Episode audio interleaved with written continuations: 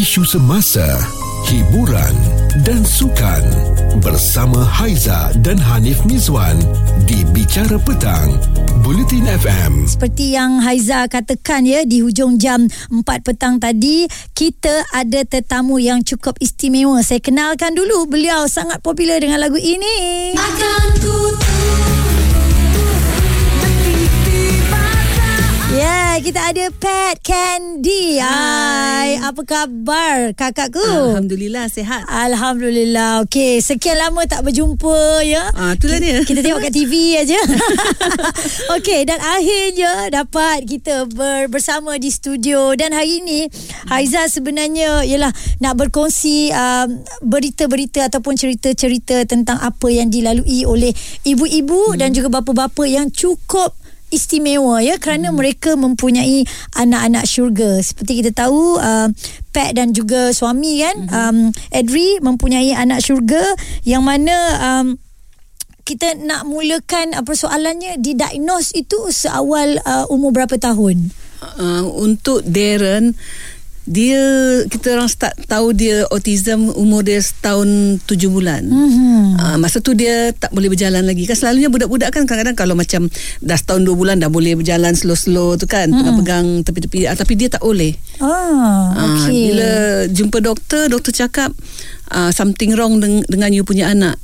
Tapi macam Adri dia dia uh, macam tak boleh terima lah. Cakap tak adalah budak-budak memang macam tu. Hmm, kan kadang lambat ke apa kan. Uh, kadang lambat. Lepas tu cakap pun macam budak-budak kan kalau dia kecil pun dia dah ada bar macam tu kan. Uh-huh. Tapi dia rentak. Uh, itu pun Adri cakap uh, tak mungkin sebab dia seorang. Hmm, uh, tak ada teman kan. Uh, sebab kita tak ada uh, pengalaman ada yeah? uh, kanak-kanak autism dekat mm-hmm. rumah ke family kan so mm-hmm. kita tak tahu mm-hmm. okey uh, kalau dilihat uh, Darren uh, mm-hmm. sekarang umurnya dah 18 tahun 18 betul ya? tahun. ya dan uh, Dylan pula bagaimana Dylan dia mm-hmm. kalau kita tengok dia dia macam budak-budak yang normal mm-hmm. cuma dia tak boleh cakap mm-hmm. lepas tu dia hyper mm. Berbe- dia, berbeza dengan abang ke bagaimana uh, memang berbeza masa uh, Dylan tu lahir mm-hmm. kita orang compare tau Darren dengan Dylan dulu uh-huh. kita orang ingat oh Dylan ni okey ni Dylan okey mm-hmm. so dia jauh sangat macam tak macam abang dia mm-hmm. uh, tapi bila dia dah start 3 tahun pun dia macam dia tak boleh cakap mm-hmm. uh, lepas tu cek doktor doktor cek dia cakap ada mild autism mm-hmm. dengan inilah dengan speech delay lah okey jadi uh, untuk pengetahuan anda pendengar-pendengar bulletin FM Pat dan juga suami ya Edri mm-hmm. uh, kedua-dua cahaya mata mereka uh, didiagnose autism kan ya, uh, cuma mild dan juga uh, yang abang dia uh, abang agak kira heavy jugalah ah hmm. okey jadi kan apa yang kita nak bagi tahu kepada pendengar-pendengar kan sebenarnya mm. ini antara awareness juga kan dapat kan sebab yeah. apa yang kita lihat ni antara apa yang Aizah nampak mm. dengan mata Aizah sendiri di mana rakan-rakan terdekat mempunyai anak-anak syurga juga mm. yang mana ada kalanya kita nampak dia ni kuat tetapi uh, ada kalanya kita faham mm-hmm. dia pun berada di titik terbawah. Perlukan sokongan kan? Ya, uh, kita nak tanya juga kepada Pat Candy sebentar mm-hmm. lagi bagaimana dengan support system yang beliau dapat daripada orang sekeliling? Cerita viral bersama Haiza dan Hanif Miswan di Bicara Petang Bulletin FM. Apa yang dikongsikan oleh Pat tadi berkenaan anak beliau iaitu Darren Haikal yang usianya 18 tahun uh-huh. dan uh, Dylan Haidar ya berusia yeah. 10 tahun uh-huh. dan telah didiagnose uh, autism lah kedua-duanya. Okey, uh-huh. um tadi Aiza ada, ada gantung satu soalan berkenaan uh-huh. dengan uh, support system ataupun uh-huh. sokongan di sekeliling itu. Bagaimana uh-huh. um Candy menerima sokongan daripada orang sekeliling terutama ialah suami uh-huh. uh, kerana dari awal yang kita tahu Edri mungkin uh,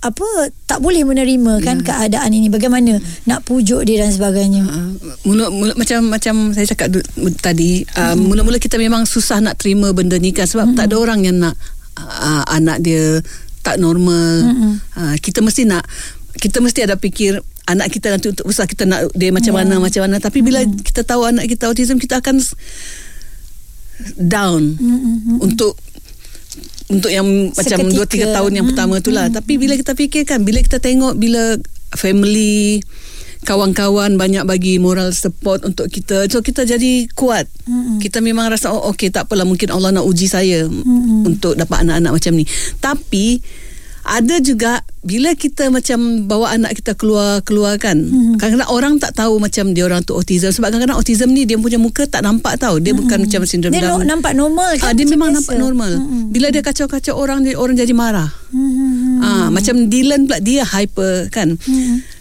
saya akan pakai dia gelang apa orang panggil tu yang gelang tu oh kalau kita pergi shopping kompleks ke apa kan ha. memang kita akan ada ikat ha. dekat itu ha. itu mesti kena bawa. Sebab hmm. Dylan dia akan lari. Dia akan hmm. lari pergi masuk ke dia akan ambil apa semua. Jadi saya kena hmm. pakai benda tu. Dan orang akan pandang. Ini adik eh? Ini ha, yang, ini yang adik, adik. Ha, yang abang tu dah besar dia Sentap ah. tu memang ah pernah Darren pun pernah pakai tu kita cuba pakai dia sentap memang putus. Ah. Yalah 18 tahun yalah, kot. Yalah. Hmm. Ah. Dia pun ada perasaan juga betul, kan. Betul, hmm. betul. Jadi di waktu Yalah kalau bawa mereka keluar bersama Mm-mm. memang benar orang di sekeliling yang kenal dekat Mm-mm. dengan Pat dengan Pat dan juga um, Adri mm-hmm. um, mungkin ada yang uh, tak kisah dah faham dah ya, tapi betul. orang-orang yang di luar ini bagaimana kalau ada persepsi pandangan apa yang Pat uh, ada ada ke pergi kat orang tu bercakap ke bagaimana ke tak adalah sebab macam bila orang pandang kita macam eh macam apa kau ni macam tak pandai jaga anak je kita macam tengah makan oh, kita apa kita keluar kita belah je lah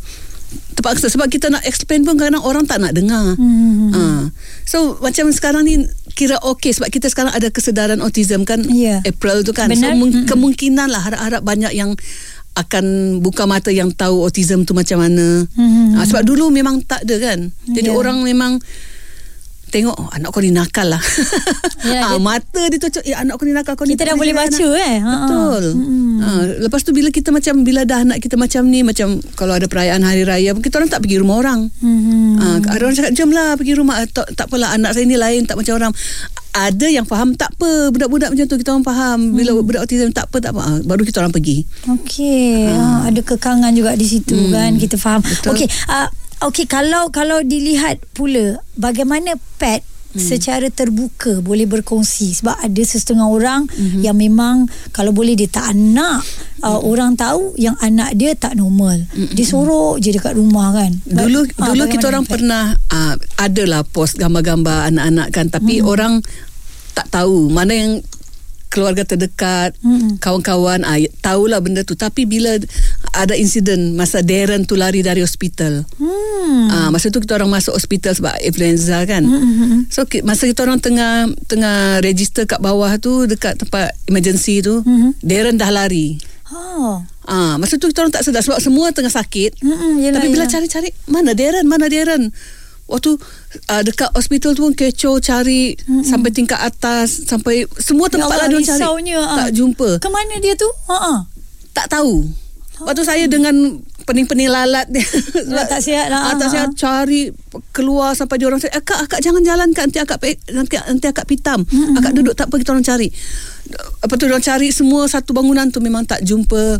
Lepas tu uh, apa ni ambulance hmm. keluar cari jumpa dia dekat Petronas.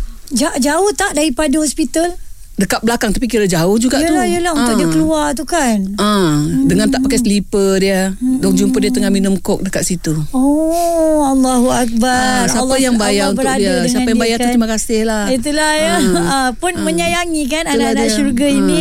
Dan sebagai ibu kan pet lebih selesa uruskan anak-anak sendiri ataupun perlukan helper juga. Ah, uh, setakat ni memang saya urus sendiri tapi sebab saya beruntung sebab kakak saya ada tinggal sama kan. Oh. Ha, jadi dia pun ada bantu-bantu. Hmm. Ha, kira okey lah. Tapi memang kita harap kita sendiri buat lah. Sebab kadang-kadang kita nak harap orang, nak upah orang jaga. Hmm. Orang kadang-kadang tak faham. Hmm. Ha, kita pun kadang tak larat. Kita ha, kan dia ketuk-ketuk kan? anak aku kan. Ha, dia apa ha, sebab anak saya tak pandai cakap. Ha, dia tak pandai mengadu. Ha, tu yang problem dia. Sebab dia tak pernah cakap. Kalau ditinggalkan dengan ayah, uh, Adri pula bagaimana situasinya? Adakah dia dia uh, mendekati anak anak uh, apa istimewa ini bagaimana? Dia okey tapi anak-anak dia akan bully dia. oh terbalik pula eh? Ha, ha. Macam dekat rumah pun Kalau macam Macam dekat, dekat bilik ke Dengar dia main-main dengan anak dia Dia akan cakap Mami! Beza kan ha, Dengan ayah kan Atau akan cakap Mami tak ada. Mami tidur. Okey baik. Kita akan sambung lagi Berbicara dengan Pat Candy ya Tentang anak-anak istimewa ini. Bagaimana Cabaran hmm. untuk membesarkan mereka? Ini Haiza Dan Hanif Mizwan Di Bicara Petang Bulletin FM. Hari ini cukup istimewa untuk sama-sama kita bawa diri kita untuk mengenali um, bagaimana cara untuk kita menyantuni anak-anak syurga. Dan uh, selain daripada ada Pet Candy di studio ni sebenarnya kita juga ada uh, seorang pendengar Bulletin FM yang bernama Akila. Juga uh, berpengalaman um, mempunyai anak syurga. Kan Akila kan anaknya nama Akif ya Akila? Ya betul. Akif Zafri Akif Zafri. Okey Kila uh-huh. mungkin uh, um, Kila boleh kongsi uh, Untuk Akif sendiri Dia bukan uh, anak autism Tetapi dia Didiagnose apa? Uh, betul sekali anak saya Didiagnose dengan uh, Sakit yang Sangat jarang ditemui uh, Kita panggil Very rare genetic disorder uh-huh. uh, Penyakit ni dia Sangatlah uh, memang jarang ditemui di Malaysia lah. Even dalam dunia ni pun very rare cases lah. Oh. Penyakit dia tu namanya uh, quite uh, susah sebab dia diambil daripada nama saintis yang menemui penyakit tu iaitu Callesis Mobaka disorder. Oh, okey. Ja- uh-huh. Jadi Akif uh, boleh bergerak ataupun bagaimana? Uh, dia mostly dia uh, dia hadir dengan apa hypotonia kita panggil. Uh, dia dia badan dia um, ada sedikit tone yang slow lah. Maksudnya mm-hmm. dia tak macam budak 10 tahun. Aki mm-hmm. sekarang 10 tahun. Okay, uh, uh-huh. Dia tak macam budak 10 tahun yang boleh berjalan, boleh berlari. Uh, dia uh, sebab dia tone, uh, maksudnya otot dia tu uh, weak lah. Jadi mm-hmm. dia tak boleh berjalan seperti kanak-kanak normal yang lain lah. Dan memerlukan bantuan sepenuhnya daripada kami ibu bapa dia. Okey, jadi kan Kila uh, bila kita lihat dia tak dapat bergerak seperti kanak-kanak lain, perlu bantuan, pastinya memang perlu ada 24 jam kan bersama dengan Akif. Boleh Betul. tak Kila kongsi cabaran uh, bagaimana apa yang Kila lalui? Yalah kita faham uh, ada kalanya kita ni nampak di luar kuat kan tapi kadang-kadang ada waktunya kita rasa uh, rapuh juga di dalam. Yalah kita tahu itu anak istimewa. Bagaimana Kila melalui cabaran itu?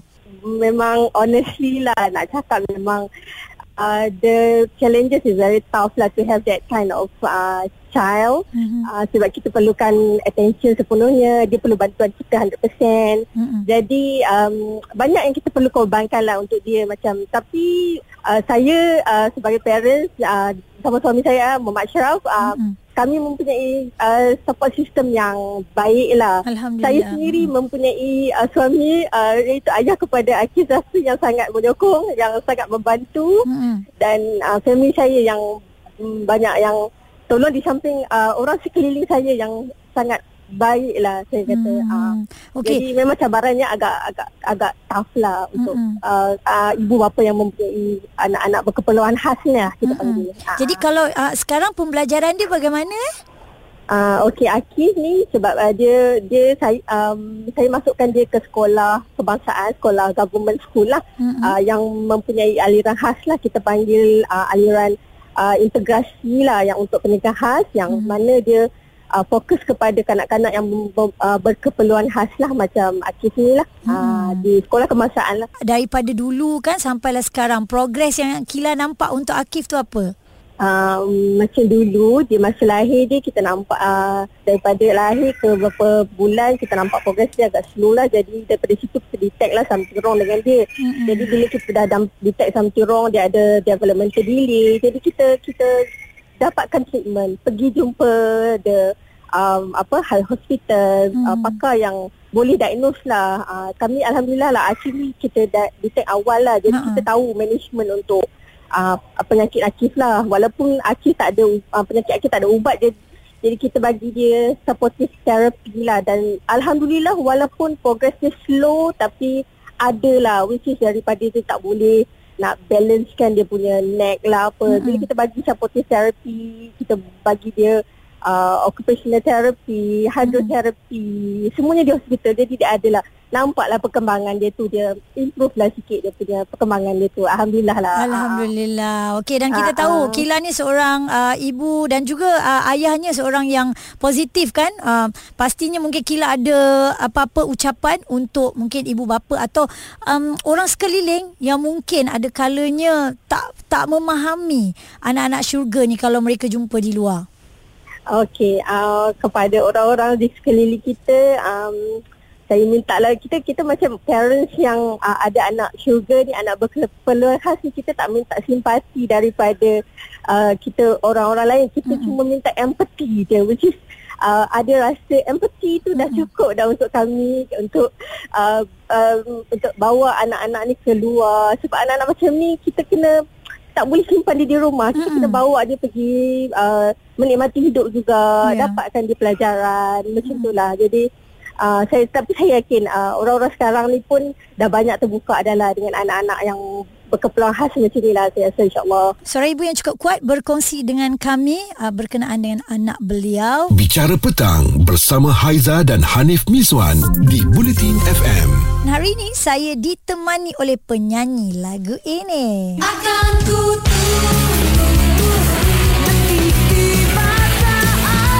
Kita ada Pat Candy bersama dengan Haiza. Ah, ni kita dah cerita panjang kan berkenaan dengan bagaimana cara kita nak menyantuni anak-anak autism ataupun anak-anak istimewa lah. Eh. Dia tidak semestinya autism kan. Tadi pun kita dengar uh, bersama dengan Akila, kita punya pendengar Bulletin FM, berkongsi uh, berkenaan dengan anak beliau didiagnose dengan um, penyakit yang lain yang berbeza lah yang tak boleh bergerak langsung kan. Perlu bantuan uh, 100% daripada ibu dan juga ayah.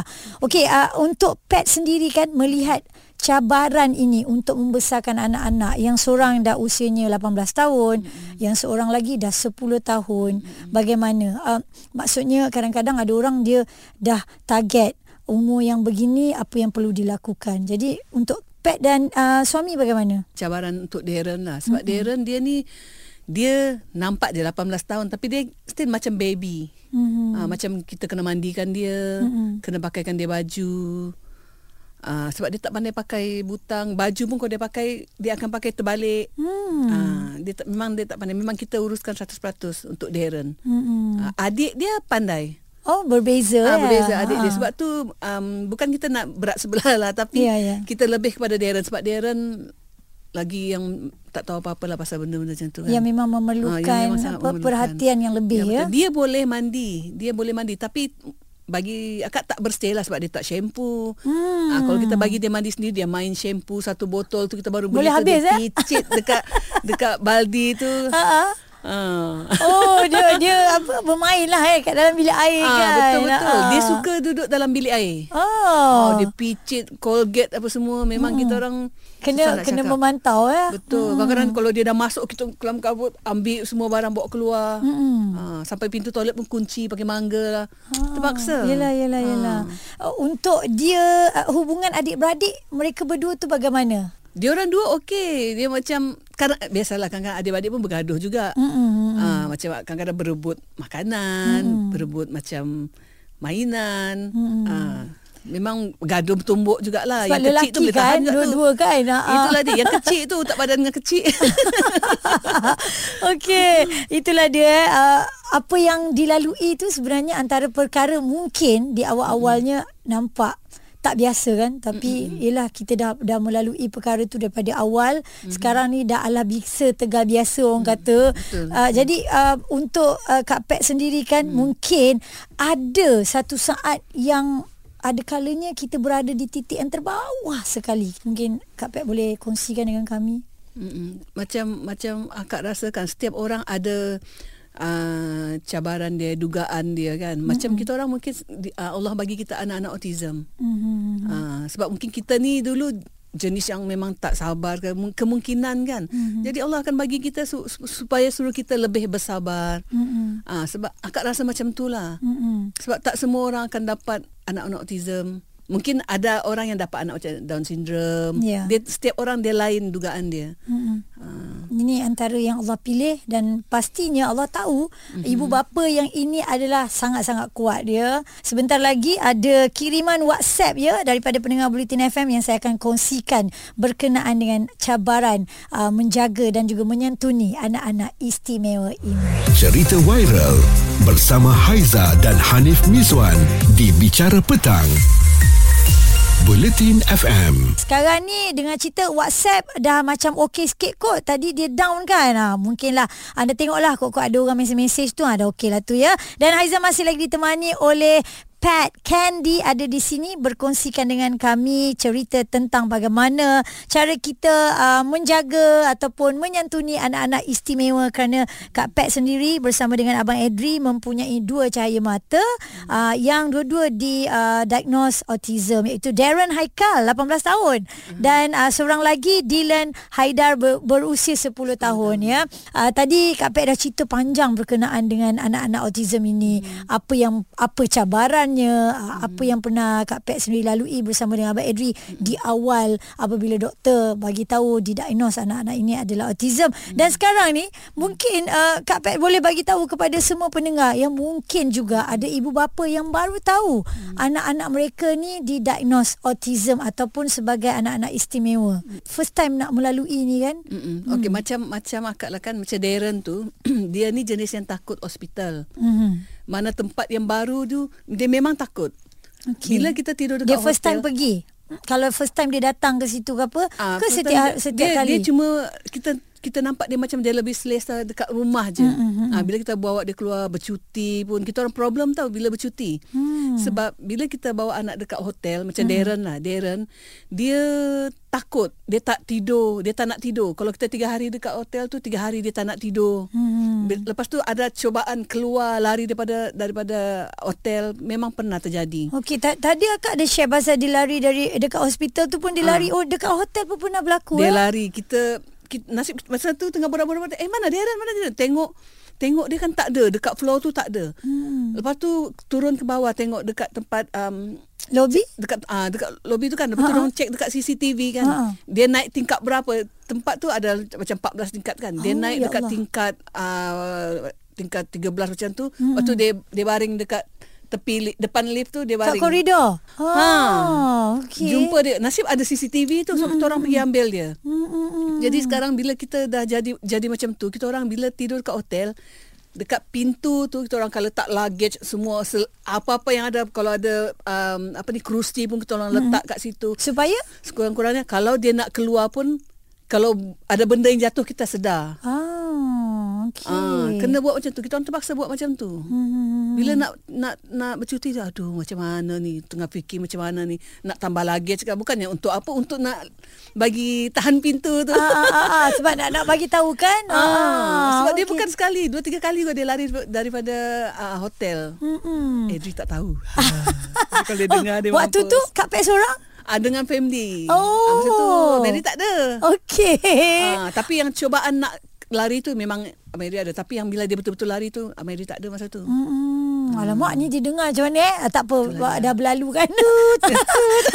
Tapi ini antara perkara-perkara yang mungkin ibu-ibu uh. ataupun ayah-ayah yang baru saja mengetahui hmm. yang anak di diagnose um, autism ataupun hmm. anak istimewa eh. Hmm. hmm, hmm. Mungkin Kak Pat uh, boleh uh, dah kongsikan lah ya segala perkara yang apa yang perlu anda lakukan. Hmm. Okey sedari awal mungkin hmm. apa uh, persediaan ibu bapa yang perlu ada akak pun kurang berpengetahuan pasal benda ni kan. Mm-hmm. So akak akan masuk dekat dekat Facebook ada ada autism autism Malaysia tau. Oh dia ada community dia. Ha, ya. Dia dekat mm-hmm. situ so bila kita masuk tu macam-macam problem kita nampak kan dan mm-hmm. macam-macam orang akan suggest kita kena buat ni kena buat sebab tu elok kita masuk dengan apa ni dekat page tu mm-hmm. dia akan ajar kita macam-macam itu adalah kumpulan sokongan ya betul mm. betul okey baik uh, apa yang dapat kita kongsikan bersama dengan anda hari ini semoga mendapat manfaat bersama ya Haiza mm. pun sebenarnya seronok nak dengar kerana mm-hmm. kita pun berjumpa dengan ramai orang dan yeah. kita pun nak kena tahu juga bagaimana cara betul. untuk kita mengenali anak-anak ini betul. dan kita jangan kalau boleh lah eh, saya minta sangat kepada mungkin ibu bapa di luar yang tengah mendengar kita janganlah ada sedikit wajah yang berubah. Tiba-tiba ya, anda nampak anak-anak istimewa ini lalu lalang depan anda anda tu berubah muka betul. dengan muka kadang-kadang tak kita, suka lah apalah kadang-kadang kita fikir kita buat orang macam tu. Satu hari nanti Allah akan balas mungkin kita pula akan ada anak hmm. macam tu ke cucu macam tu kan kita tak ya, tahu tau. betul ya ini hmm. antara dugaan yang ya, Allah betul. berikan. Dan kita sekali lagi nak ucapkan terima kasih pada Kak Pat uh, kerana menjadi seorang ibu yang cukup baik terima cukup kasih. istimewa ya? dan dapat berkongsi bersama dengan kami di Bulletin FM berkenaan dengan anak-anak syurga ini. Thank you so much insyaallah. Ada rezeki kita jumpa lagi. Okay. nanti kita nak ajak Abang Edri pula sama-sama eh? Kongsi cerita ya isu semasa, hiburan dan sukan bersama Haiza dan Hanif Mizwan di Bicara Petang, Bulletin FM.